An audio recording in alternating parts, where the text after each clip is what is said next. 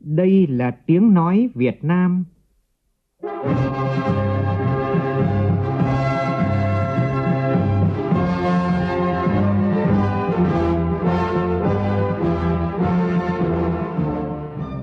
là tiếng nói Việt Nam,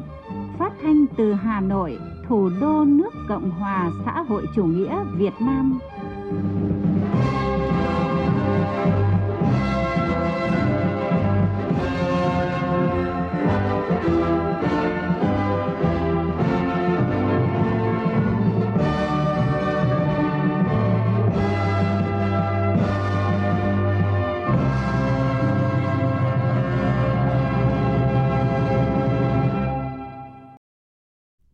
Biên tập viên Hùng Cường xin kính chào quý vị và các bạn. Mời quý vị và các bạn nghe chương trình Thời sự chiều của Đài Tiếng Nói Việt Nam. Chương trình có những nội dung chính sau đây.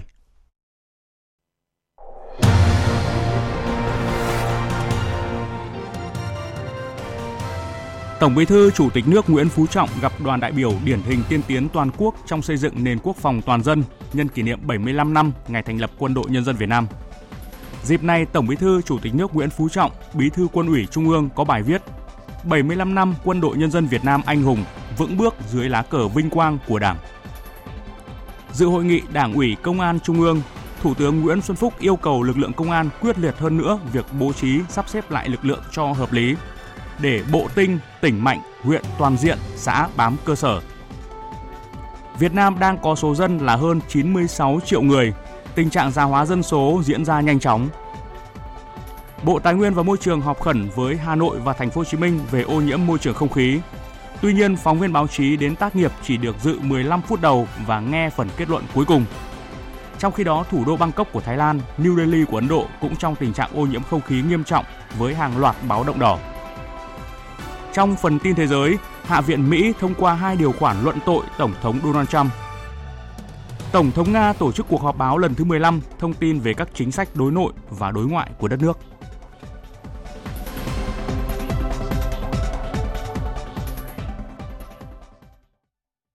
Bây giờ là nội dung chi tiết. Thưa quý vị và các bạn, chiều nay tại trụ sở Trung ương Đảng, Tổng Bí thư Chủ tịch nước Nguyễn Phú Trọng gặp mặt đại biểu điển hình tiên tiến toàn quốc trong xây dựng nền quốc phòng toàn dân vững mạnh giai đoạn từ năm 2009 đến năm 2019. Phóng viên Xuân Dần thông tin. Tại buổi gặp mặt, các điển hình tiên tiến đã báo cáo thành tích với Tổng Bí thư Chủ tịch nước Nguyễn Phú Trọng. Đó là các tấm gương trong xây dựng nền quốc phòng toàn dân, trong quá trình xây dựng quân đội nhân dân cách mạng, chính quy, tinh nhuệ và ngày càng tiến lên hiện đại. Từ vị già làng tuổi cao vẫn tích cực tuyên truyền cho con cháu và hàng ngày đến kiểm tra bảo vệ cột mốc biên cương, đến người thuyền trưởng xung pha nơi đầu sóng ngọn gió, cùng ngư dân vươn khơi bám biển, góp phần khẳng định chủ quyền biển đảo của Tổ quốc. Những cán bộ chiến sĩ trực tiếp tham gia đấu tranh bảo vệ chủ quyền biển đảo và trực tiếp tham gia hoạt động gìn giữ hòa bình của Liên Hợp Quốc, vân vân. Tổng Bí thư Chủ tịch nước Nguyễn Phú Trọng đánh giá cao ý nghĩa của buổi gặp mặt, đặc biệt diễn ra trong bối cảnh cả nước đang có nhiều hoạt động kỷ niệm 30 năm ngày quốc phòng toàn dân, 75 năm ngày thành lập Quân đội Nhân dân Việt Nam và đang đẩy mạnh việc học tập làm theo các tấm gương sáng, phát huy truyền thống anh hùng của dân tộc để đất nước bước vào giai đoạn mới phát triển xứng đáng với vị thế, vai trò trên trường quốc tế. Tổng Bí thư Chủ tịch nước Nguyễn Phú Trọng bày tỏ vui mừng phấn khởi trước sự phát triển trưởng thành lớn mạnh của Quân đội Nhân dân Việt Nam và phong trào toàn dân bảo vệ Tổ quốc, đánh giá cao kết quả lãnh đạo chỉ đạo của Quân ủy Trung ương, Bộ Quốc phòng trong lĩnh vực quốc phòng, quân sự, xây dựng quân đội trong những năm qua. Tổng Bí thư Chủ tịch nước Nguyễn Phú Trọng cho biết, lịch sử ngàn năm của đất nước ta là dựng nước luôn đi đôi và gắn liền với giữ nước. Trải qua nhiều năm tháng chiến tranh, ngày nay từ một nước nhược tiểu không có tên trên bản đồ thế giới, Việt Nam phát triển vươn lên có vị trí quan trọng ở khu vực và thế giới. Kinh tế xã hội đất nước không ngừng phát triển, đời sống nhân dân được cải thiện. Có được kết quả đó là tổng hợp của nhiều yếu tố. Trong đó, chúng ta có sự nghiệp chính nghĩa, có đường lối đúng đắn, được Đảng lãnh đạo, nhân dân anh hùng ủng hộ, cả dân tộc là một khối đại đoàn kết cái, cái đường lối kháng chiến rất đúng cái chủ trương rất đúng. Xây dựng là lực lượng quốc phòng toàn dân chiến tranh nhân dân. Mỗi người dân là một chiến sĩ toàn dân đánh giặc. Chứ tao phải có một cái đội quân chuyên nghiệp là đi đánh nhau đâu phải không? Cho nên hôm nay là điển hình tiên tiến xuất sắc trong phong trào là xây dựng nền quốc phòng toàn dân mỗi người dân là một chiến sĩ. Nên là ta có chính nghĩa, ta có đường lối đúng. Đường lối của ai? Đường lối của đảng cộng sản việt nam, của bác hồ, kính yêu của chúng ta. Mà sự lãnh đạo của đảng là tuyệt đối, là trực tiếp. Nhân dân chúng ta anh hùng như thế hưởng ứng sự lãnh đạo của đảng. Theo tổng bí thư chủ tịch nước, ngày nay, sự nghiệp xây dựng và bảo vệ tổ quốc đang đứng trước thời cơ, vận hội to lớn, nhưng cũng gặp không ít khó khăn thách thức nhất là nguy cơ tự diễn biến tự chuyển hóa nguy cơ mất ổn định an ninh chính trị trật tự an toàn xã hội vì vậy hơn ai hết bộ đội phải đi đầu gương mẫu trong sáng không có biểu hiện suy thoái về tư tưởng chính trị tuyệt đối trong sạch vững mạnh gắn bó mật thiết với nhân dân, tuyệt đối phục tùng sự lãnh đạo của Đảng, kỷ cương kỷ luật nghiêm minh. Đã là lực lượng kiên cường như thế, anh hùng như thế rồi. Tiếp tục phát huy truyền thống bộ đội cụ Hồ. Tiếp tục phát huy cái truyền thống quân đội nhân dân Việt Nam anh hùng của nhân dân Việt Nam anh hùng. Nội bộ trong sạch, đoàn kết thống nhất cao, đi đầu trên tất cả các lĩnh vực gắn bó mật thiết với nhân dân, nhân dân các nơi gắn bó với bộ đội với xây dựng các cái khu phòng thủ cho vững chắc. Làm tốt tất cả phối hợp với lực lượng an ninh công an để giữ gìn trật tự an toàn xã hội. Thì nhất định chúng ta có khả năng làm được chứ và như thế đất nước mới trường tồn được mới bền vững được. Không phải chỉ thế hệ này các thế hệ sau. Tổng Bí thư Chủ tịch nước mong muốn đối với các điển hình tiên tiến cần ghi nhớ lời dạy của Bác Hồ, một tấm gương sống còn giá trị hơn hàng trăm bài diễn văn tuyên truyền. Cần ra sức học tập, tiến bộ và hoàn thiện hơn để nhiều người học tập noi theo, làm cho vườn hoa thi đua của đất nước ngày càng rực rỡ. Thưa quý vị và các bạn, nhân kỷ niệm 75 năm ngày thành lập Quân đội Nhân dân Việt Nam 22 tháng 12 năm 1944, 22 tháng 12 năm 2019, Tổng Bí thư Chủ tịch nước Nguyễn Phú Trọng, Bí thư Quân ủy Trung ương có bài viết 75 năm Quân đội Nhân dân Việt Nam anh hùng, vững bước dưới lá cờ vinh quang của Đảng. Bài viết khẳng định suốt 75 năm qua, trong bất cứ giai đoạn cách mạng nào, Kể cả trong thời điểm khó khăn, phức tạp nhất, Đảng Cộng sản Việt Nam luôn lãnh đạo tuyệt đối, trực tiếp về mọi mặt đối với quân đội nhân dân Việt Nam. Đây là yếu tố quan trọng đảm bảo thắng lợi của sự nghiệp xây dựng và bảo vệ Tổ quốc và cũng là nhân tố quyết định sự trưởng thành, chiến đấu và chiến thắng của quân đội. Trong phần sau của chương trình, Đài Tiếng Nói Việt Nam giới thiệu toàn văn bài viết này. Quý vị và các bạn quan tâm chú ý đón nghe. Thưa quý vị, cũng nhân dịp kỷ niệm 75 năm ngày thành lập Quân đội Nhân dân Việt Nam, 30 năm Ngày Hội Quốc phòng toàn dân, chiều nay Thủ tướng Nguyễn Xuân Phúc thăm và nói chuyện với cán bộ chiến sĩ binh chủng tăng thiết giáp. Phóng viên Vũ Dũng phản ánh. Ngày 5 tháng 10 năm 1959, Bộ Quốc phòng đã ra quyết định thành lập Trung đoàn 202, trung đoàn xe tăng đầu tiên của Quân đội Nhân dân Việt Nam. Từ đó, ngày 5 tháng 10 hàng năm trở thành ngày truyền thống vẻ vang của Bộ đội Tăng Thiết Giáp Việt Nam Anh Hùng. 60 năm xây dựng, chiến đấu và trưởng thành, Bộ đội Tăng Thiết Giáp luôn gắn liền với những chiến công hiển hách trong cuộc kháng chiến chống Mỹ cứu nước và trong chiến tranh bảo vệ Tổ quốc. Phát biểu với cán bộ chiến sĩ binh chủng, Thủ tướng Nguyễn Xuân Phúc đánh giá trong 60 năm qua, lực lượng luôn hoàn thành nhiệm vụ, lập nhiều chiến công xuất sắc, xây dựng nghệ thuật tiến công độc đáo, đã ra quân là đánh thắng. Binh chủng tăng thiết giáp cũng đã quán triệt, thực hiện nghiêm túc các chủ trương đường lối của Đảng, chính sách của nhà nước, trong đó có nghị quyết Trung ương 8 khóa 11 về chiến lược bảo vệ Tổ quốc trong tình hình mới, thực hiện có hiệu quả nghị quyết Trung ương 4 khóa 12 gắn với cuộc vận động phát huy truyền thống, cống hiến tài năng, xứng danh bộ đội Cụ Hồ. Thủ tướng cho biết, năm 2020, đất nước có nhiều nhiệm vụ quan trọng, nhiệm vụ của quân đội nói chung, binh chủng tăng thiết giáp nói riêng là rất nặng nề. Việc thứ nhất là các đồng chí cần tiếp tục quán triệt sâu sắc và thực hiện có hiệu quả nghị quyết đại hội đảng bộ các cấp, các chủ trương, đường lối chiến lược quân sự quốc phòng của đảng nhất là tiếp tục phát huy truyền thống cống hiến tài năng xứng danh bộ đội cụ Hồ thời kỳ mới, chủ động đấu tranh phản bác lại quan điểm sai trái của các thế lực thù địch,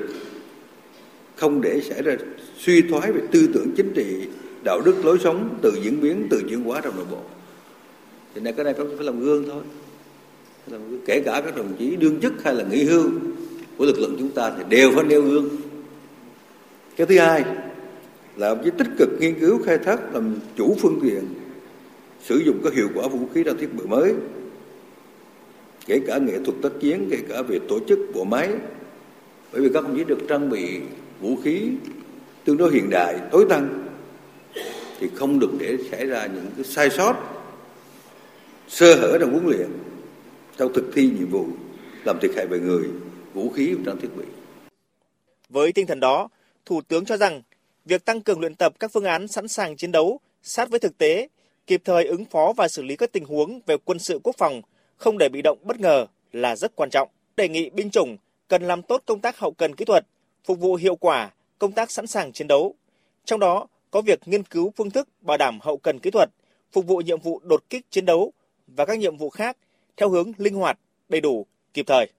Trong bối cảnh hiện nay, cần tiếp tục xây dựng Đảng của Đảng bộ và binh chủng trong sạch vững mạnh, nâng cao bản lĩnh chính trị, chống biểu hiện suy thoái, biến chất, giữ gìn tốt truyền thống đoàn kết, trung thành với Đảng, Tổ quốc và nhân dân. Trước đó, sáng nay tại Hà Nội, Đảng ủy Công an Trung ương tổ chức hội nghị định kỳ để đánh giá toàn diện các mặt công tác của Công an Nhân dân năm 2019 và định hướng chương trình công tác trọng tâm của năm 2020 để tổng kết triển khai tại Hội nghị Công an Toàn quốc lần thứ 75. Thủ tướng Nguyễn Xuân Phúc dự và phát biểu chỉ đạo tại hội nghị. Thủ tướng yêu cầu lực lượng công an nhân dân cần tiếp tục làm quyết liệt hơn nữa việc bố trí, sắp xếp lại lực lượng cho hợp lý, như phương châm đặt ra khi thực hiện đề án tổ chức bộ máy mới là bộ tinh, tỉnh mạnh, huyện toàn diện, xã bám cơ sở. Phóng viên Vũ Dũng tiếp tục phản ánh. Dưới sự chủ trì của Đại tướng Tô Lâm, Bí thư Đảng ủy Công an Trung ương, các đồng chí ủy viên Đảng ủy Công an Trung ương đã tham gia ý kiến đánh giá tình hình an ninh trật tự nổi lên và những kết quả công tác nổi bật của lực lượng công an nhân dân trong năm 2019. Phân tích làm rõ những tồn tại, hạn chế và nguyên nhân, xác định mục tiêu, yêu cầu, nhiệm vụ, giải pháp, công tác trọng tâm về công tác bảo đảm an ninh trật tự và xây dựng lực lượng công an nhân dân năm 2020. Định hướng một số công tác lớn của Đảng ủy Công an Trung ương chỉ đạo trong năm tới. Phát biểu tại hội nghị, Thủ tướng Chính phủ Nguyễn Xuân Phúc khẳng định năm 2019, tình hình kinh tế xã hội nước ta tiếp tục chuyển biến tích cực, công tác cải cách hành chính, phòng chống tham nhũng, lãng phí được đẩy mạnh và đạt những kết quả cụ thể, góp phần củng cố niềm tin của nhân dân. Quốc phòng an ninh được giữ vững, trật tự an toàn xã hội được đảm bảo, hoạt động đối ngoại tiếp tục được đẩy mạnh, vị thế vai trò của đất nước tiếp tục được nâng cao. Thủ tướng nhấn mạnh, đạt được kết quả này là nhờ sự đoàn kết thống nhất, nỗ lực phấn đấu, chung sức chung lòng của toàn Đảng, toàn dân và toàn quân ta, trong đó có lực lượng công an nhân dân. Đảng, nhà nước luôn ghi nhận và đánh giá cao những đóng góp của lực lượng công an nhân dân. Thủ tướng đánh giá lực lượng công an nhân dân đã hoàn thành xuất sắc vai trò nòng cốt trong giữ vững an ninh quốc gia, đảm bảo trật tự an toàn xã hội, bảo vệ cuộc sống bình yên và hạnh phúc của nhân dân, đấu tranh có hiệu quả với các âm mưu chống phá của các thế lực thù địch, phản động, không để hình thành công khai hóa tổ chức chính trị đối lập trong nước, chủ động đảm bảo an ninh từ xa, giữ vững an ninh chính trị của đất nước. Thủ tướng nêu rõ, lực lượng công an nhân dân đã chủ động xây dựng và phối hợp triển khai, thực hiện quyết liệt các phương án, kế hoạch bảo vệ tuyệt đối an ninh an toàn Đại hội Đảng bộ các cấp, tiến tới Đại hội đại biểu toàn quốc lần thứ 13 của Đảng, các sự kiện chính trị quan trọng của đất nước.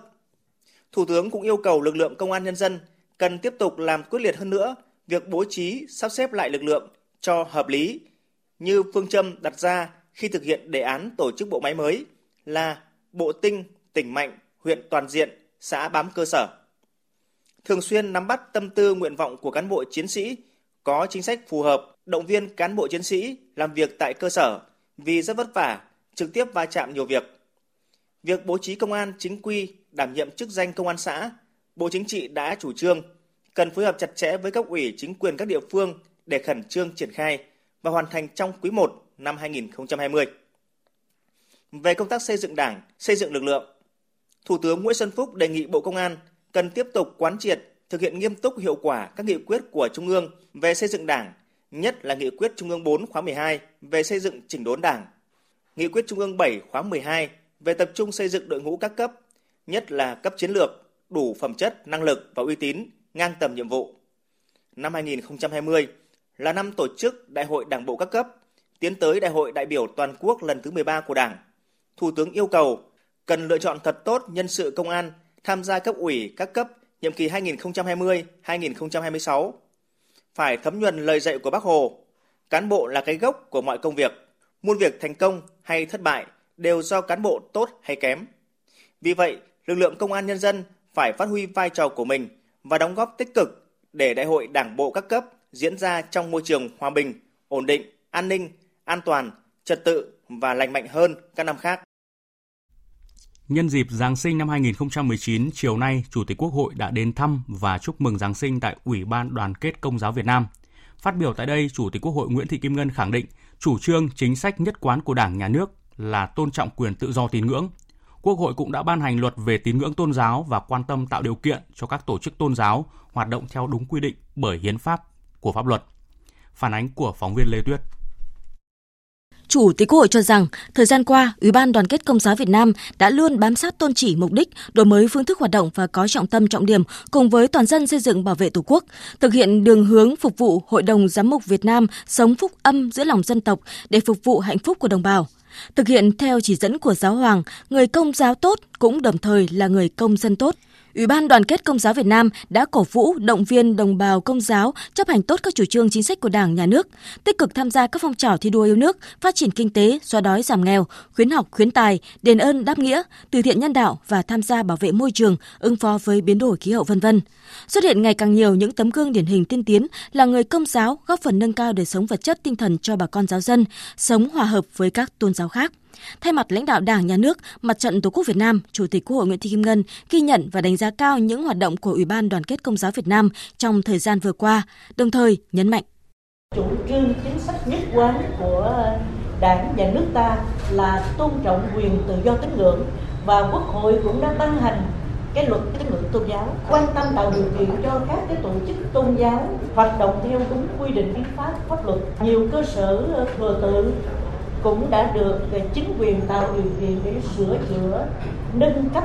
xây dựng mới đáp ứng cái nhu cầu sinh hoạt của tôn giáo. Giáo hội Công giáo Việt Nam đã đăng cai tổ chức thành công một số hội nghị quốc tế như là Tổng hội lần thứ 290 của dòng Đa minh thế giới, rồi tỉnh dòng chúa cứu thế Việt Nam cũng đã tổ chức hội nghị vùng châu Á Thái Bình Dương rồi công giáo đã tích cực hoạt động từ thiện nhân đạo y tế giáo dục hướng tới những cái đối tượng, giúp đỡ những cái đối tượng khó khăn, góp phần thực hiện chủ trương xã hội hóa các cái hoạt động xã hội. Có ý nghĩa.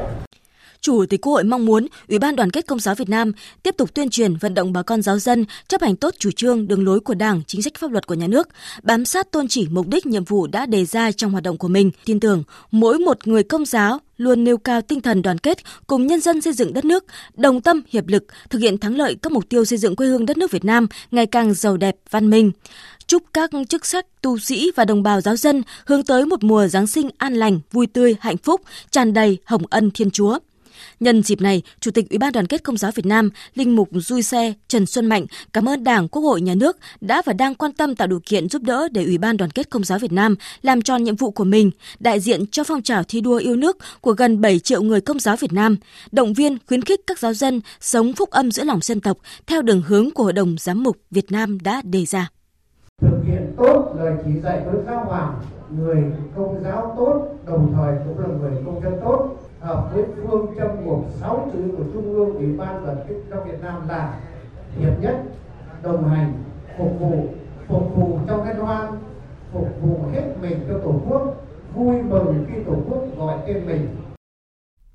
Chiều nay tại nhà Quốc hội, Chủ tịch Quốc hội Nguyễn Thị Kim Ngân đã tiếp Phó Chủ tịch Thượng viện Nhật Bản Ogawa Toshio đang thăm và làm việc tại Việt Nam.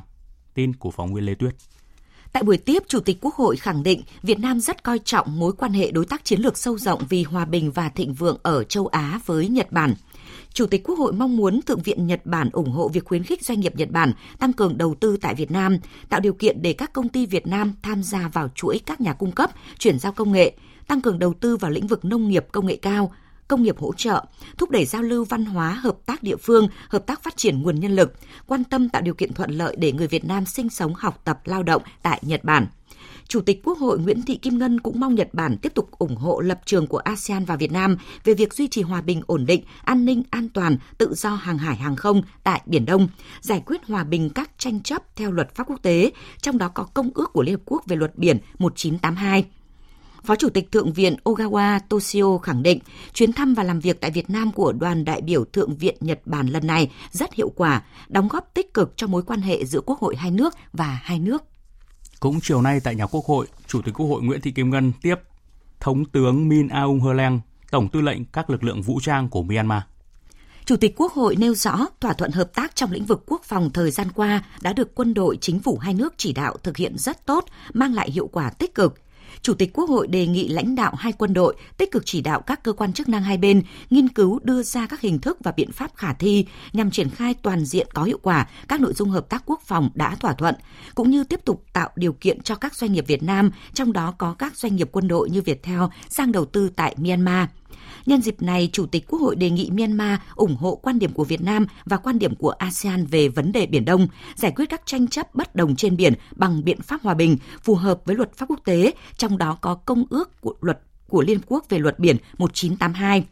Tổng tư lệnh các lực lượng vũ trang Myanmar khẳng định sự ủng hộ mạnh mẽ với Việt Nam và ASEAN. Với tư cách là thành viên của ASEAN và Liên Hợp Quốc, Myanmar luôn ủng hộ lẽ phải, về phần mình, Tổng tư lệnh các lực lượng vũ trang Myanmar khẳng định sẽ cố gắng hết sức để góp phần tăng cường quan hệ hợp tác giữa hai nước. Thời sự VOV, nhanh, tin cậy, hấp dẫn.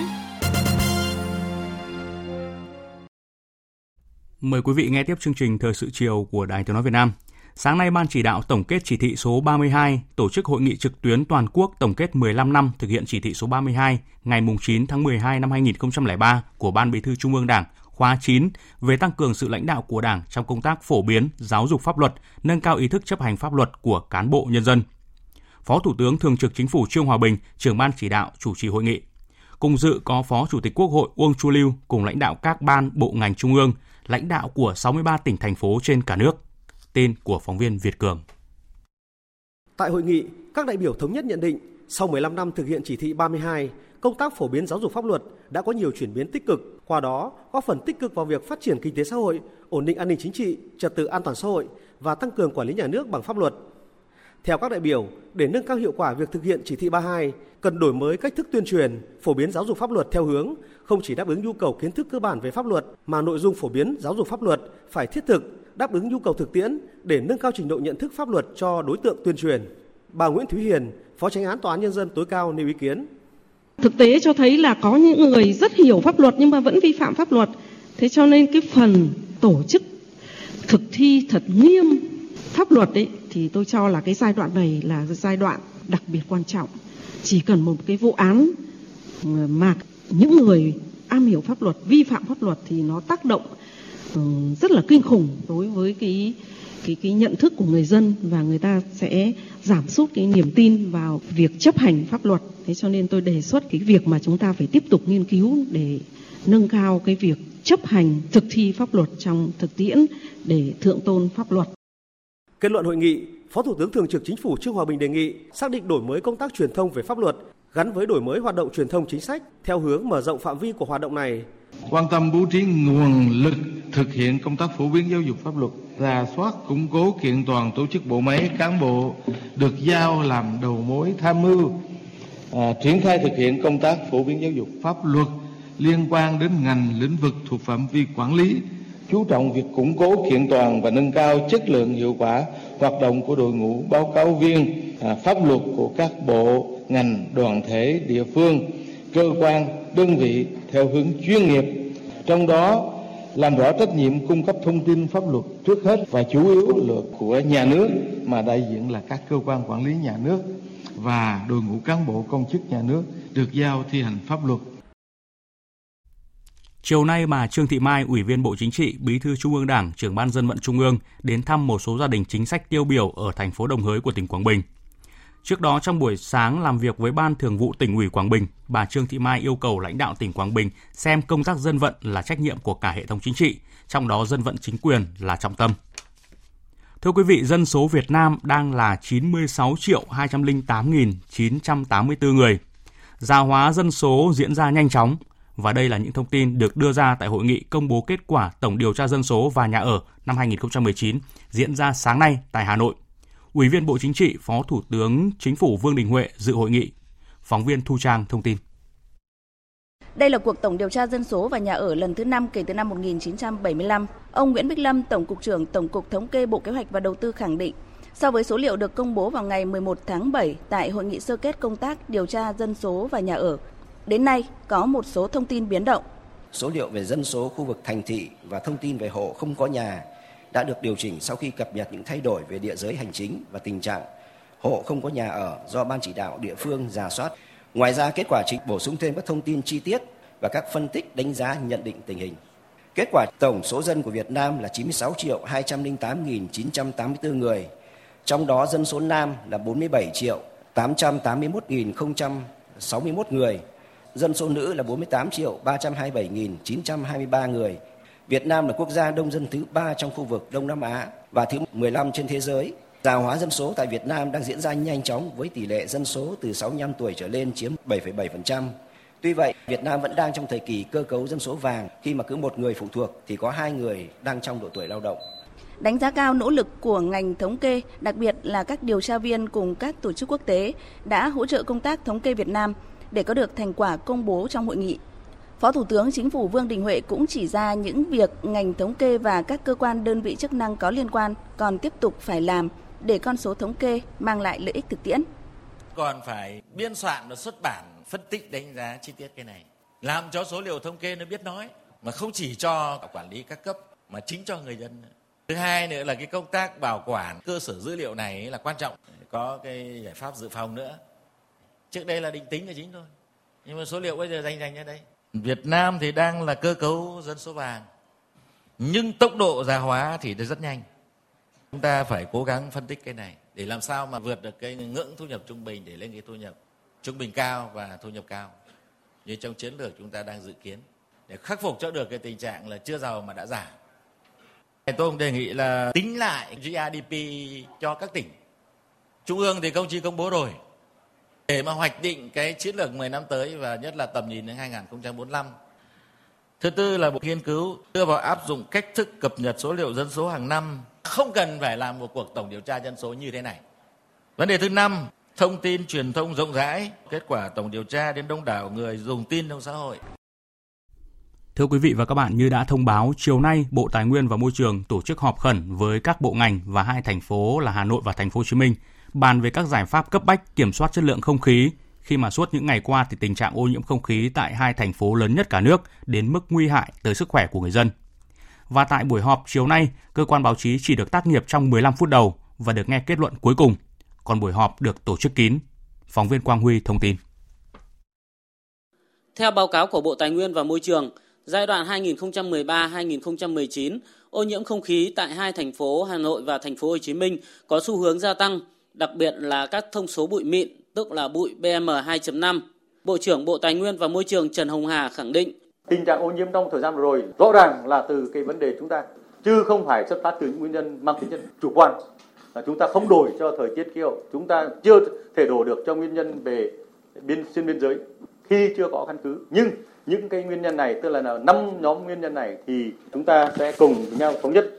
Về giải pháp cho vấn đề ô nhiễm không khí Bộ trưởng Bộ Tài nguyên và Môi trường Trần Hồng Hà cho rằng cần phải tập trung nguồn lực bằng mọi biện pháp, phải huy động ngân sách, huy động lực lượng để duy trì các hệ thống quan trắc tự động để xác định chính xác về môi trường không khí và cung cấp ngày hai lần cho người dân. Nếu tình trạng chất lượng không khí vượt quá quy chuẩn phải khuyến cáo người dân theo các biện pháp mà Bộ Y tế đã khuyến cáo.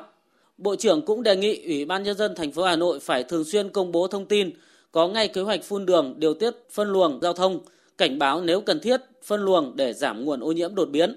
Đối với các công trường xây dựng thì ngay sau cuộc họp ngày hôm nay, Bộ Tài nguyên và Môi trường sẽ phối hợp với Bộ Xây dựng ra văn bản quy định về bảo vệ môi trường đối với các công trình xây dựng. Ngoài ra, Bộ Tài nguyên và Môi trường cũng sẽ chỉ đạo các tỉnh, thành phố xung quanh thành phố Hà Nội cần có các biện pháp cấm bà con sau thu hoạch không cho đốt rơm rạ, kiểm tra và xử lý việc đốt chất thải.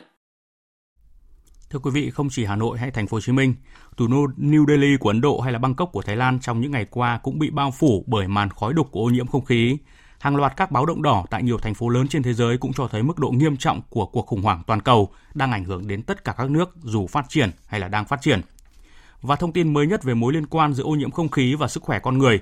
Đó là theo báo cáo mới nhất của Liên minh Toàn cầu về sức khỏe và ô nhiễm. Ô nhiễm không khí đã gây ra 15% số ca chết sớm trong tổng số các ca tử vong trên toàn cầu. Thưa quý vị, bệnh cúm A gia tăng trong thời gian gần đây khiến cho thuốc điều trị cúm Tamiflu khan hiếm. Không chỉ thuốc tại bệnh viện đang hết mà trên thị trường, thuốc cũng bị đẩy giá lên gấp 4 đến 5 lần bình thường – các chuyên gia bác sĩ khuyên cáo đây là bệnh thông thường và thường tự khỏi. Nhưng thực tế nhiều người chưa hiểu, tự tìm mua Tamiflu về sử dụng khiến loại thuốc này trở nên khan hiếm và giá cả tăng cao. Vậy khi nào cần sử dụng thuốc Tamiflu ức chế sự nhân lên của virus? Phóng viên Văn Hải thông tin. Tiến sĩ Đỗ Thiện Hải, trưởng khoa nội, Trung tâm Bệnh nhiệt đới trẻ em Bệnh viện Nhi Trung ương cho biết, cúm là bệnh truyền nhiễm lây qua đường hô hấp, thường gia tăng khi thời tiết giao mùa thu đông và đông xuân. Bệnh cúm thường có diễn biến nhẹ và hồi phục trong vòng từ 2 đến 7 ngày. Không phải trường hợp nào cũng cần phải dùng thuốc Tamiflu và loại thuốc này chỉ có tác dụng trong vòng 48 giờ kể từ khi có triệu chứng hắt hơi sổ mũi. Tuy nhiên, nhiều gia đình tự ý mua thuốc cho bệnh nhân uống, góp phần làm cho Tamiflu trở nên khan hiếm và tăng giá. Tamiflu nếu sử dụng sau 48 giờ kể từ lúc có triệu chứng sốt thì cái kết quả điều trị nó không khác gì với nhóm bệnh nhân không dùng cả. À, chú ý hạ sốt cho em bé. Cái thứ hai nữa là vệ sinh cái đường hô hấp cho em bé. Có thể sử dụng các cái dung dịch nước muối thông thường mà chúng ta vẫn có thể mua rất dễ. Theo quan điểm của tôi ấy, thì khi mà em bé có vấn đề bất thường về sức khỏe thì đầu tiên chúng ta nên đưa em bé đi khám đã.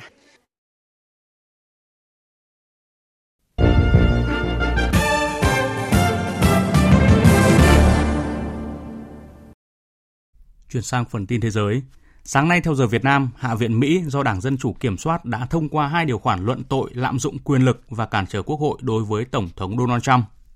Nhà Trắng đã ngay lập tức lên tiếng chỉ trích động thái trên của Đảng Dân Chủ, gọi đây là đỉnh điểm của một trong những tập phim chính trị đáng xấu hổ nhất trong lịch sử nước Mỹ. Phóng viên Thu Hoài tổng hợp thông tin. Hạ viện Mỹ do Đảng Dân Chủ kiểm soát đã bỏ phiếu thông qua việc luận tội Tổng thống Donald Trump đối với điều khoản lạm quyền và điều khoản cản trở Quốc hội. Nhà Trắng đã ngay lập tức có phản ứng, chỉ trích cuộc bỏ phiếu là mang tính đảng phái, thiếu quy trình, đồng thời khẳng định quá trình vi hiến của Hạ viện đã dẫn đến hai điều khoản luận tội vô căn cứ mà không đưa ra bằng chứng nào về hành vi sai trái của Tổng thống. Ông Donald Trump đã chỉ trích cuộc luận tội là một toan tính chính trị và là một bước đi mang tính tự sát đối với Đảng Dân Chủ. Ông đồng thời nhấn mạnh, cuộc bỏ phiếu đã một lần nữa cho thấy mỗi lá phiếu của Đảng Cộng Hòa đều dành cho ông. So, so we had 198 198 là số phiếu chống đối với hai điều khoản luận tội, có nghĩa là chúng ta đã không mất một phiếu bầu của Đảng Cộng Hòa. Đảng Cộng Hòa của chúng ta chưa bao giờ phải đương đầu như vậy, nhưng cũng chưa bao giờ chúng ta lại đoàn kết như hiện tại. Ở Thượng viện cũng vậy, chúng tôi có những thượng nghị sĩ tuyệt vời, họ yêu đất nước của mình và sẽ làm điều đúng đắn.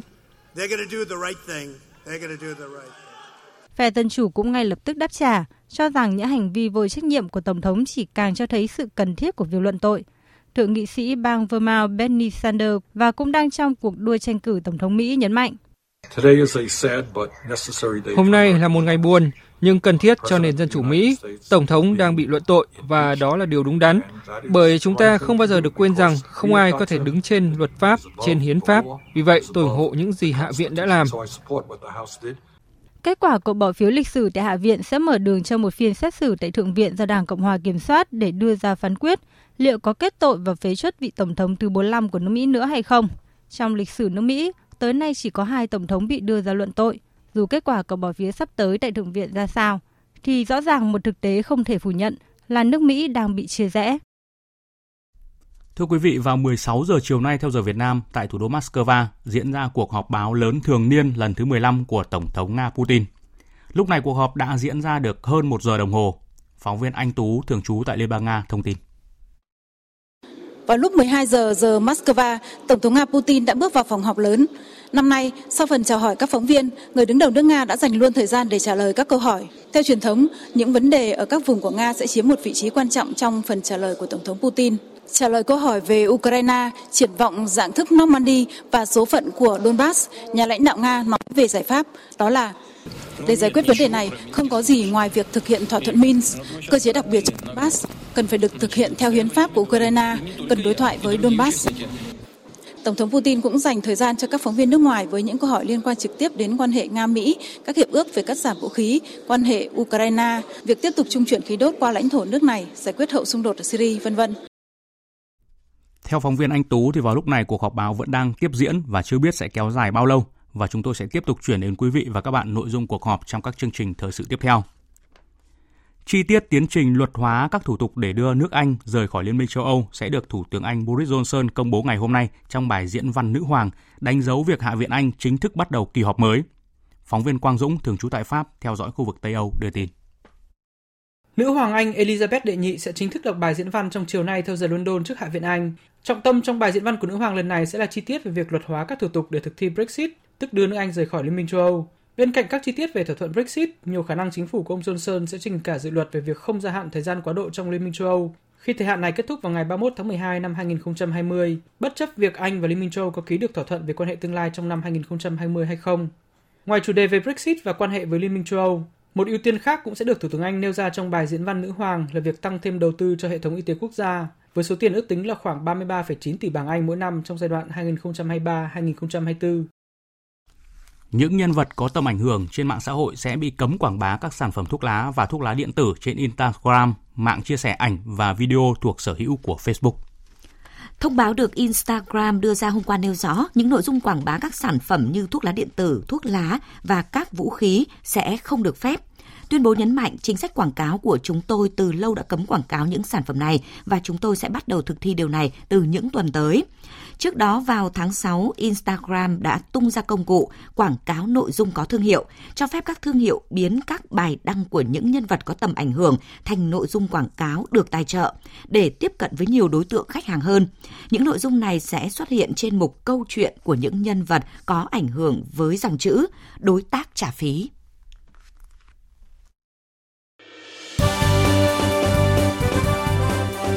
Thời sự tiếng nói Việt Nam Thông tin nhanh Bình luận sâu Tương tác đa chiều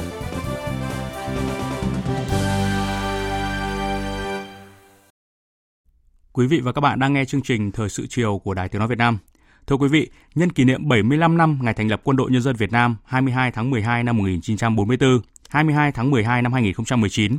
Tổng Bí thư Chủ tịch nước Nguyễn Phú Trọng, Bí thư Quân ủy Trung ương có bài viết 75 năm Quân đội Nhân dân Việt Nam anh hùng, vững bước dưới lá cờ vinh quang của Đảng. Bài viết khẳng định suốt 75 năm qua, trong bất cứ giai đoạn cách mạng nào, kể cả trong thời điểm khó khăn, phức tạp nhất, Đảng Cộng sản Việt Nam luôn lãnh đạo trực tiếp, tuyệt đối về mọi mặt đối với quân đội nhân dân Việt Nam. Đây là yếu tố quan trọng đảm bảo thắng lợi của sự nghiệp xây dựng và bảo vệ Tổ quốc và cũng là nhân tố quyết định sự trưởng thành, chiến đấu và chiến thắng của quân đội. Đài Tiếng nói Việt Nam trân trọng giới thiệu toàn văn bài viết này. Mời quý vị và các bạn theo dõi. Trong suốt 75 năm xây dựng, chiến đấu và trưởng thành, ngày 22 tháng 12 năm 1944, 22 tháng 12 2019, Quân đội Nhân dân Việt Nam luôn là lực lượng nòng cốt cùng toàn đảng, toàn dân lập nên những chiến công hiển hách trong sự nghiệp đấu tranh giải phóng dân tộc, giành độc lập tự do thống nhất đất nước, xây dựng và bảo vệ Tổ quốc. Thắng lợi đó là kết tinh hội tụ bởi nhiều yếu tố, trong đó sự lãnh đạo toàn diện tuyệt đối sáng suốt của Đảng đối với quân đội là nhân tố có ý nghĩa quyết định. Đảng, Nhà nước, Nhân dân Việt Nam luôn tự hào và đặt niềm tin vào quân đội Nhân dân Việt Nam, quân đội anh hùng của một dân tộc anh hùng. Ngay từ khi ra đời và trong suốt quá trình lãnh đạo cách mạng Việt Nam, Đảng ta luôn vận dụng sáng tạo chủ nghĩa Mác Lênin và tư tưởng Hồ Chí Minh về xây dựng quân đội kiểu mới, phù hợp với hoàn cảnh và điều kiện cụ thể của Việt Nam – đồng thời khẳng định tính tất yếu phải tổ chức lãnh đạo để quân đội trở thành lực lượng nòng cốt cho toàn dân đánh giặc, thực hiện thắng lợi sự nghiệp giải phóng dân tộc, bảo vệ Tổ quốc. Ngay từ chánh cương vắn tắt của Đảng do Chủ tịch Hồ Chí Minh soạn thảo được thông qua tại Hội nghị thành lập Đảng năm 1930 đã chỉ rõ. Đảng phải tổ chức ra quân đội công nông. Nghị quyết về đội tự vệ thông qua tại Đại hội 1 của Đảng tháng 3 năm 1935 xác định công nông cách mạng tự vệ đội đặt dưới quyền chỉ huy thống nhất của Trung ương Quân ủy của Đảng Cộng sản, luôn luôn phải giữ quyền chỉ huy nghiêm ngặt của Đảng Cộng sản trong tự vệ thường trực. Trong lãnh đạo xây dựng phát triển lực lượng, Đảng xác định phải làm cho các đội du kích đi đúng con đường chính trị, lấy đấu tranh chính trị làm cơ sở để đấu tranh vũ trang giành chính quyền. Khi đội Việt Nam tuyên truyền giải phóng quân ra đời ngày 22 tháng 12 năm 1944, bên cạnh hệ thống chỉ huy Đảng lập chi bộ đảng để lãnh đạo đội, thực hiện các nhiệm vụ một cách tuyệt đối trực tiếp về mọi mặt. Đây là cơ sở quan trọng để đội phát huy sức mạnh giành chiến thắng ngay từ trận đầu, mở ra truyền thống quyết chiến quyết thắng của quân đội ta. Sự lãnh đạo của Đảng đối với quân đội được khẳng định ngay từ khi quân đội mới thành lập, thông qua một cơ chế phương thức chặt chẽ phù hợp, bảo đảm cho quân đội thực sự là tổ chức quân sự của Đảng, luôn tận trung với nước, tận hiếu với dân quân đội ta được giáo dục về đường lối nhiệm vụ của Đảng và chính sách pháp luật của nhà nước, nắm được chức năng nhiệm vụ đối tượng đối tác và yêu cầu bảo vệ Tổ quốc trong từng giai đoạn cách mạng. Nhờ đó, tinh thần triệt để cách mạng của giai cấp công nhân đã thấm nhuần đến từng đảng viên, cán bộ, chiến sĩ, làm cho quân đội ta luôn trung thành và hoàn thành tốt nhiệm vụ cách mạng do Đảng đề ra, vượt qua mọi gian khổ hy sinh để chiến thắng kẻ thù. Dưới sự lãnh đạo của Đảng và Bác Hồ, quân đội đã cùng đồng bào cả nước tiến hành tổng khởi nghĩa tháng 8 năm 1945 thành công, lập nên nước Việt Nam Dân Chủ Cộng Hòa, nhà nước công nông đầu tiên ở Đông Nam Á, mở ra kỷ nguyên mới, kỷ nguyên độc lập dân tộc và chủ nghĩa xã hội. Trong cuộc kháng chiến chống thực dân Pháp xâm lược, quán triệt đường lối kháng chiến toàn dân toàn diện trường kỳ dựa vào sức mình là chính, phát huy cao độ sức mạnh tổng hợp của toàn dân tộc, từ đánh nhỏ lên đánh lớn, từ đánh du kích lên đánh chính quy, từ tiến công chiến thuật lên tiến công chiến dịch, tiến công và phản công chiến lược, càng đánh càng mạnh. Quân đội ta đã lập nên những chiến công vang dội. Với thắng lợi của chiến dịch Đông Xuân 1953-1954, mặt đỉnh cao là chiến thắng lịch sử Điện Biên Phủ, lừng lẫy Nam Châu, chấn động địa cầu, buộc chính phủ Pháp phải ký hiệp định Geneva năm 1954. Lần đầu tiên trong lịch sử đương đại, một quân đội trang bị vũ khí thô sơ đã đánh bại quân đội nhà nghề, mở đầu sự sụp đổ của chủ nghĩa thực dân, cổ vũ mạnh mẽ phong trào đấu tranh giải phóng dân tộc trên thế giới. Trong cuộc kháng chiến chống Mỹ cứu nước, với tinh thần không có gì quý hơn độc lập tự do, quân đội cùng toàn đảng, toàn dân ta không quản gian khổ hy sinh, liên tiếp đánh bại các chiến lược chiến tranh của đế quốc Mỹ. Những thắng lợi to lớn của quân và dân ta ở hai miền Nam Bắc, đặc biệt là thắng lợi đánh bại cuộc tập kích chiến lược 12 ngày đêm bằng pháo đài bay B-52 của đế quốc Mỹ vào Hà Nội, Hải Phòng tháng 12 năm 1972, đã buộc Mỹ phải ký hiệp định Paris về Việt Nam, cam kết chấm dứt chiến tranh, tạo điều kiện để chúng ta tập trung sức mạnh bằng cuộc tổng tiến công và nổi dậy mùa xuân năm 1975, mà đỉnh cao là chiến dịch Hồ Chí Minh lịch sử, giải phóng hoàn toàn miền Nam, thống nhất đất nước, kết thúc vẻ vang 30 năm chiến tranh giải phóng dân tộc, đầy hy sinh gian khổ nhưng cũng rất hào hùng oanh liệt. Không chỉ chiến đấu giải phóng dân tộc mình với tinh thần quốc tế vô sản trong sáng và thực hiện lời dạy của Chủ tịch Hồ Chí Minh giúp bạn là tự giúp mình. Quân đội ta còn sát cánh cùng lực lượng vũ trang cách mạng và nhân dân Lào Campuchia chống kẻ thù chung. Ngay sau khi cuộc kháng chiến chống đế quốc Mỹ xâm lược và kết thúc thắng lợi, quân đội ta lại bước vào cuộc chiến đấu ác liệt để bảo vệ biên giới và làm nghĩa vụ quốc tế cao cả, giúp nhân dân Campuchia thoát khỏi họa diệt chủng, để lại hình ảnh tốt đẹp bộ đội cụ Hồ trong lòng nhân dân nước bạn. Trong sự nghiệp xây dựng và bảo vệ Tổ quốc thời kỳ đổi mới, quân đội tiếp tục làm tốt chức năng của đội quân chiến đấu, đội quân công tác và đội quân lao động sản xuất, đóng vai trò nòng cốt trong xây dựng nền quốc phòng toàn dân, thế trận quốc phòng toàn dân gắn với thế trận an ninh nhân dân, xây dựng khu vực phòng thủ, luôn chủ động tham mưu cho Đảng Nhà nước về quân sự quốc phòng, hoạch định đường lối chiến lược bảo vệ Tổ quốc, đánh giá dự báo đúng tình hình, xử lý tốt các tình huống, không để bị động bất ngờ, nhất là trong đấu tranh bảo vệ chủ quyền biển đảo và sự toàn vẹn lãnh thổ của Tổ quốc. Thực hiện tốt công tác đối ngoại quốc phòng, góp phần tạo môi trường hòa bình ổn định để xây dựng phát triển đất nước. Cùng với đó, quân đội luôn gương mẫu thực hiện nhiệm vụ về xây dựng chỉnh đốn đảng, đẩy mạnh học tập và làm theo tư tưởng đạo đức phong cách Hồ Chí Minh – chủ động nhạy bén tích cực đi đầu trong bảo vệ nền tảng tư tưởng của Đảng, đấu tranh phản bác các quan điểm sai trái, thù địch, cơ hội chính trị, làm thất bại mọi âm mưu thủ đoạn diễn biến hòa bình, phi chính trị hóa, dân sự hóa quân đội của các thế lực thù địch. Đồng thời, đẩy mạnh công tác huấn luyện, sẵn sàng chiến đấu, giúp dân xóa đói giảm nghèo, phòng chống khắc phục hậu quả thiên tai, cứu hộ cứu nạn, xây dựng cơ sở chính trị địa phương vững mạnh, thế trận lòng dân vững chắc, tô thắm thêm phẩm chất truyền thống bộ đội cụ Hồ trong thời kỳ mới. Suốt 75 năm qua, trong bất cứ giai đoạn cách mạng nào, kể cả trong thời điểm khó khăn phức tạp nhất, Đảng Cộng sản Việt Nam luôn lãnh đạo tuyệt đối trực tiếp về mọi mặt đối với quân đội nhân dân Việt Nam. Đây là yếu tố quan trọng bảo đảm thắng lợi của sự nghiệp xây dựng và bảo vệ Tổ quốc, cũng là nhân tố quyết định sự trưởng thành, chiến đấu và chiến thắng của quân đội. Được sự chăm lo rèn luyện lãnh đạo của Đảng, quân đội ta luôn mang bản chất giai cấp công nhân, tính dân tộc và tính nhân dân sâu sắc, giữ vững lý tưởng cách mạng, mục tiêu chiến đấu, bản lĩnh chính trị, thực sự là công cụ sắc bén, lực lượng chính trị tuyệt đối trung thành, tin cậy của Đảng, Nhà nước và nhân dân, xây đắp nên truyền thống chung với Đảng, hiếu với dân, sẵn sàng chiến đấu hy sinh vì độc lập tự do của Tổ quốc, vì chủ nghĩa xã hội, nhiệm vụ nào cũng hoàn thành, khó khăn nào cũng vượt qua, kẻ thù nào cũng đánh thắng. Trong thời gian tới, tình hình thế giới và khu vực tiếp tục sẽ còn có những diễn biến phức tạp, khó dự báo các thách thức an ninh phi truyền thống gia tăng, cạnh tranh chiến lược giữa các nước lớn ngày càng gay gắt. Tình hình Biển Đông tiềm ẩn nhiều nguy cơ khó lường, xu hướng liên kết toàn cầu hóa và cuộc cách mạng công nghiệp lần thứ tư đã và đang tác động sâu sắc đến tất cả các quốc gia trên nhiều phương diện. Ở trong nước, mặc dù đạt được nhiều thành tựu về kinh tế xã hội, kinh tế vĩ mô bảo đảm ổn định nhưng chưa thật sự vững chắc. Tiềm lực của đất nước tiếp tục được tăng cường, uy tín vị thế trên trường quốc tế ngày càng được nâng cao, song cũng còn nhiều khó khăn thách thức. Các thế lực thù địch tiếp tục đẩy mạnh chiến lược diễn biến hòa bình, thúc đẩy tự diễn biến, tự chuyển hóa, phi chính trị hóa và dân sự hóa quân đội, nhất là trước, trong và sau Đại hội Đảng bộ các cấp và Đại hội đại biểu toàn quốc lần thứ 13 của Đảng. Sự nghiệp xây dựng và bảo vệ Tổ quốc đặt ra yêu cầu mới rất nặng nề, trong đó xác định cuộc đấu tranh bảo vệ chủ quyền biển đảo và toàn vẹn lãnh thổ của nhân dân ta còn cam go và lâu dài phức tạp.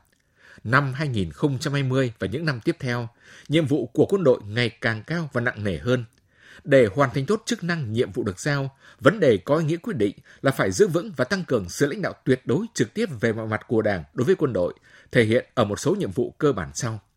Trước hết, đẩy mạnh công tác giáo dục, thống nhất nhận thức về sự cần thiết phải giữ vững và tăng cường sự lãnh đạo của Đảng đối với quân đội. Cả lý luận và thực tiễn đều chỉ ra rằng quân đội bao giờ cũng mang bản chất giai cấp và chịu sự lãnh đạo của giai cấp đã tổ chức ra nó. Đó là cơ sở để xác định mục tiêu, lý tưởng chiến đấu, chức năng nhiệm vụ, các mối quan hệ của quân đội. Quân đội Nhân dân Việt Nam do Đảng Cộng sản Việt Nam và Chủ tịch Hồ Chí Minh trực tiếp tổ chức lãnh đạo giáo dục rèn luyện, luôn mang trong mình bản chất giai cấp công nhân, tính dân tộc và tính nhân dân sâu sắc, chiến đấu vì mục tiêu, lý tưởng của Đảng, vì độc lập dân tộc và tự do hạnh phúc của nhân dân. Bởi vậy, vai trò lãnh đạo của Đảng đối với quân đội ta là một tất yếu khách quan, là nhân tố quyết định sự phát triển sức mạnh chiến đấu và chiến thắng của quân đội. Bất luận trong hoàn cảnh nào cũng luôn kiên định nguyên tắc Đảng Cộng sản Việt Nam lãnh đạo tuyệt đối trực tiếp về mọi mặt đối với quân đội nhân dân. Tách rời sự lãnh đạo của Đảng, quân đội ta sẽ mất phương hướng chiến đấu, phân rã về chính trị tư tưởng, tổ chức, không còn sức mạnh để chiến thắng quân thù bài học đắt giá về sự sụp đổ chế độ xã hội chủ nghĩa ở Liên Xô và các nước Đông Âu trước đây vẫn còn nguyên giá trị. Vì vậy, quân ủy Trung ương, lãnh đạo Bộ Quốc phòng cần tập trung lãnh đạo, chỉ đạo, làm tốt công tác giáo dục chính trị, định hướng tư tưởng, quán triệt nhiệm vụ cho cán bộ chiến sĩ quân đội, để không ngừng tu dưỡng rèn luyện bản chất cách mạng, truyền thống bộ đội cụ Hồ, tinh thần chiến đấu, thực sự là công cụ sắc bén để bảo vệ Tổ quốc, Đảng, nhân dân đồng thời tích cực đấu tranh chống mọi biểu hiện lệch lạc, nhận thức không đúng về vai trò lãnh đạo của Đảng đối với quân đội. Bảo đảm cho quân đội ngày càng tiến lên chính quy hiện đại, thì sự lãnh đạo của Đảng càng phải được giữ vững và tăng cường. Hai là tập trung xây dựng Đảng bộ quân đội thực sự trong sạch vững mạnh về chính trị tư tưởng, tổ chức và đạo đức. Đây là yếu tố hàng đầu để Đảng bộ quân đội nâng cao năng lực lãnh đạo, sức chiến đấu, lãnh đạo toàn quân, thực hiện thắng lợi nhiệm vụ quân sự quốc phòng, bảo vệ Tổ quốc,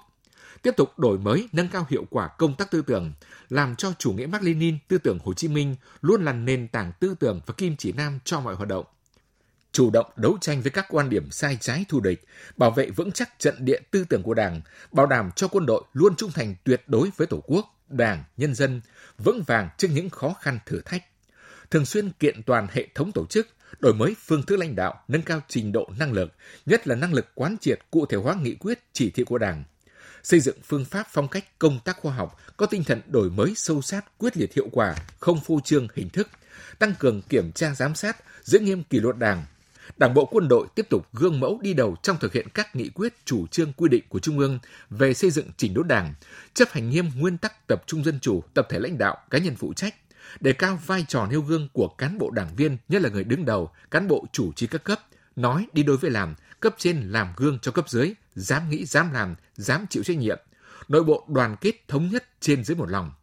kiên quyết chống những biểu hiện suy thoái về tư tưởng chính trị đạo đức, lối sống, tự diễn biến, tự chuyển hóa, chạy chức, chạy quyền, tiêu cực, tham nhũng. Trước mắt, các cấp ủy tập trung lãnh đạo, chỉ đạo chặt chẽ công tác chuẩn bị, tiến hành thành công đại hội đảng bộ các cấp trong đảng bộ quân đội, tiến tới đại hội đại biểu toàn quốc lần thứ 13 của Đảng, làm tốt công tác chuẩn bị nhân sự đại hội đảng bộ các cấp, gắn xây dựng đội ngũ cấp ủy với đội ngũ cán bộ chủ trì theo phương châm kế thừa, ổn định và phát triển. Việc chuẩn bị đại hội phải đi đôi với lãnh đạo thực hiện tốt nhiệm vụ quân sự quốc phòng, nâng cao trình độ huấn luyện, sẵn sàng chiến đấu, xây dựng khu vực phòng thủ, gắn xây dựng thế trận quốc phòng toàn dân với thế trận an ninh nhân dân, nhận thức rõ đối tượng, đối tác, làm tốt việc tham mưu chỉ đạo, dự báo chiến lược không để bị động bất ngờ trong mọi tình huống. Ba là nâng cao chất lượng hiệu quả công tác đảng, công tác chính trị trong toàn quân, góp phần xây dựng quân đội vững mạnh về chính trị. Bản chất công tác đảng, công tác chính trị là hoạt động lãnh đạo, nâng cao chất lượng hiệu quả công tác đảng, công tác chính trị chính là giữ vững và phát huy sự lãnh đạo của đảng đối với các mặt hoạt động, các nhiệm vụ của quân đội, góp phần xây dựng tổ chức con người vững mạnh, thiết thực xây dựng quân đội vững mạnh về chính trị. Công tác đảng, công tác chính trị trong quân đội phải bám sát tình hình thực tiễn của đất nước, của quân đội và những tác động của tình hình quốc tế để chủ động giải quyết vấn đề về nhận thức, tư tưởng chính trị, thấy rõ những thuận lợi khó khăn để đề ra nội dung, hình thức biện pháp hoạt động phù hợp, bảo đảm cho công tác đảng, công tác chính trị luôn là linh hồn, mạch sống của quân đội.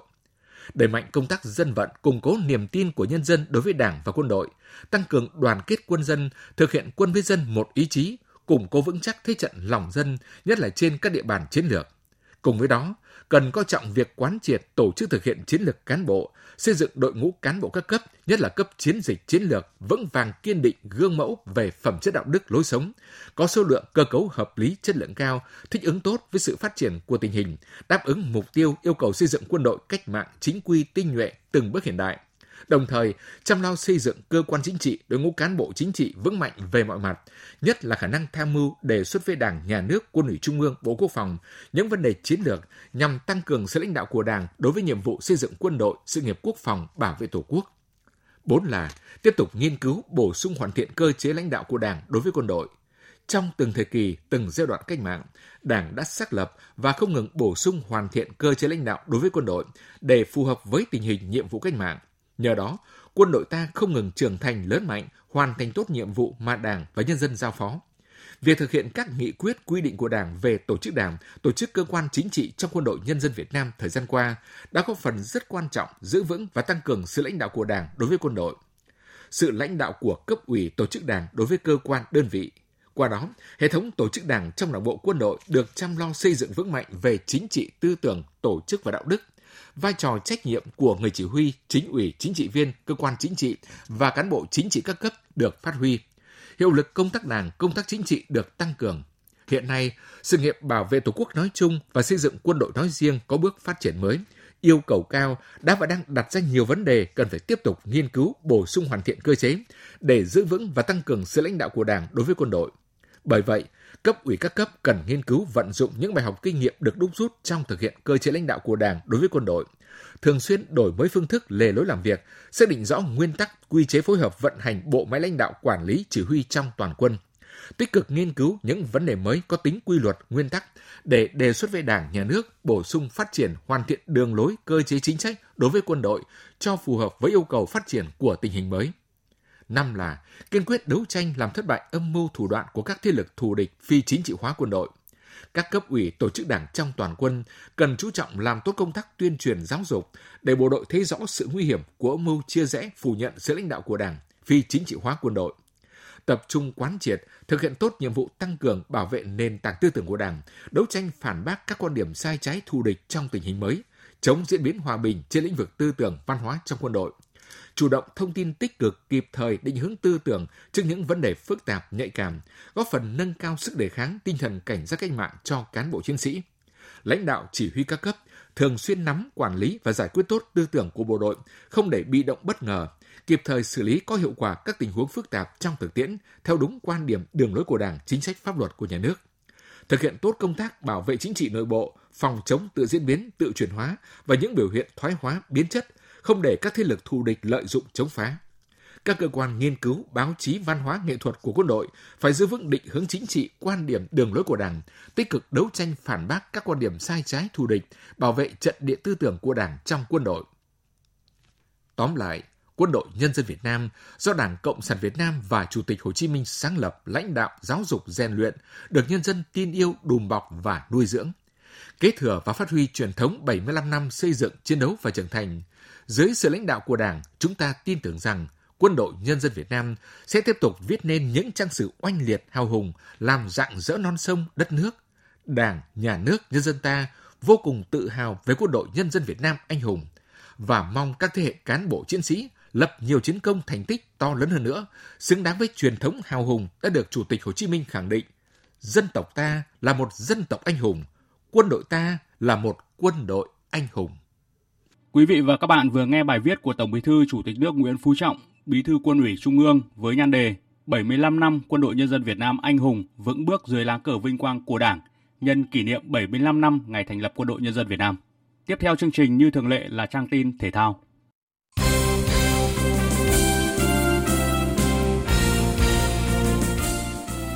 Thưa quý vị và các bạn, cuộc đua đến danh hiệu của bóng vàng 2019 của làng bóng đá Việt trở nên sôi động sau thành công của các đội tuyển năm nay. Năm nay danh sách đề cử có đến 25 cầu thủ đến từ 12 câu lạc bộ khác nhau, trong đó nhà vô địch V-League câu lạc bộ Hà Nội chiếm đa số với 6 người, Hoàng Anh Gia Lai và Viettel có 4 người, BKMX Bình Dương và Than Quảng Ninh mỗi đội 2 người. 7 cầu thủ trong số này đã tham dự SEA Games 30 và 3 cầu thủ đang thi đấu ở nước ngoài. Hoàng Vũ Samson là cầu thủ nhập tịch duy nhất được vinh danh. Trong khi đó, giải thưởng cầu thủ trẻ xuất sắc nhất có 6 đề cử, hạng mục cầu thủ nước ngoài xuất sắc nhất có 9 người. Ở hạng mục dành cho cầu thủ nữ có 10 đề cử. Câu lạc bộ Thành phố Hồ Chí Minh 1 chiếm đa số đề cử với 4 người, trong khi Than khoáng sản Việt Nam, Phong phú Hà Nam và Câu lạc bộ Hà Nội mỗi đội 2 người. Các giải thưởng sẽ được trao trong buổi gala dự kiến diễn ra vào ngày 13 tháng 2 năm 2020. Dù đang tập huấn cùng U23 Việt Nam tại Hàn Quốc, nhưng thủ thành U23 Việt Nam Bùi Tiến Dũng đã chính thức là người của câu lạc bộ Thành phố Hồ Chí Minh ở mùa bóng tới sau khi người đại diện của Tiến Dũng đã hoàn tất hợp đồng với đội đương kim Áo quân V-League 2019. Người đại diện của Tiến Dũng đã thay mặt thủ thành quê Thanh Hóa ký hợp đồng với lãnh đạo câu lạc bộ Thành phố Hồ Chí Minh ngay tại Hà Nội vào hôm qua. Được biết hợp đồng được ký có thời hạn 3 năm, mức lương và phí chuyển nhượng không được tiết lộ. Dạng sáng nay trên sân cỏ nước Anh diễn ra ba cặp đấu còn lại của vòng tứ kết Cúp Liên đoàn Anh. Cả hai đội bóng của thành Manchester đều giành chiến thắng và đụng nhau tại bán kết. Trên sân Casa, Manchester City đánh bại Oxford United 3-1. Ra Sansilo là người mở tỷ số cho Man City, sau đó Sterling lập cú đúp. Sau trận, huấn luyện viên Pep Guardiola của Manchester City chia sẻ. Uh, Hôm nay chúng tôi đã chơi tốt và đã có mặt ở bán kết. Chúng tôi đã tạo ra nhiều cơ hội và các cầu thủ trẻ đã tận dụng tốt.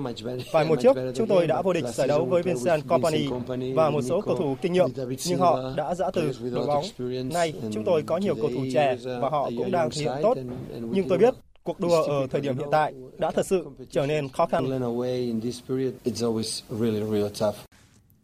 Ở trận đấu diễn ra trên sân Old Trafford, Manchester United thắng đậm Colchester United 3-0. Cả ba bàn thắng của MU đều được ghi trong hiệp 2 với các pha lập công của Rashford, Martial và tình huống đá phản lưới nhà của Jackson bên phía Colchester United. Cùng thắng trận man đỏ và man xanh sẽ đụng nhau ở bán kết. Sau trận đấu, huấn luyện viên Solskjaer nói về sự thể hiện của các cầu thủ Manchester United và chia sẻ về cuộc đối đầu với Manchester City ở bán kết. I thought we played well. First half we were wasteful. Tôi nghĩ rằng chúng tôi đã chơi tốt trong hiệp 1, nhưng lãng phí nhiều cơ hội. Sang hiệp 2, chúng tôi chơi tốt hơn và ghi được những bàn thắng.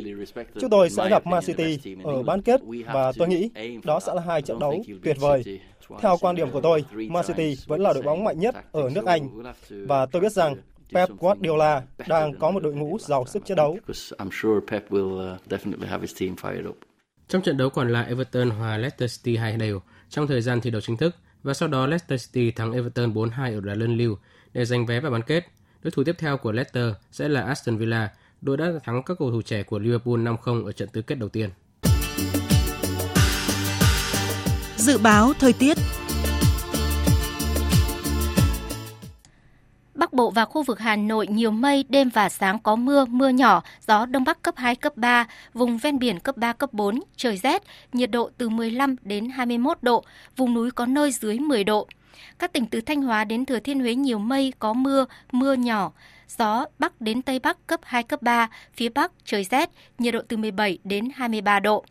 Các tỉnh ven biển từ Đà Nẵng đến Bình Thuận, Phía Bắc nhiều mây, đêm có mưa, mưa rào rải rác, ngày có mưa rào vài nơi, phía Nam có mây, có mưa rào và rông vài nơi, gió Đông Bắc cấp 2, cấp 3, nhiệt độ từ 22 đến 28 độ, phía Nam có nơi trên 28 độ.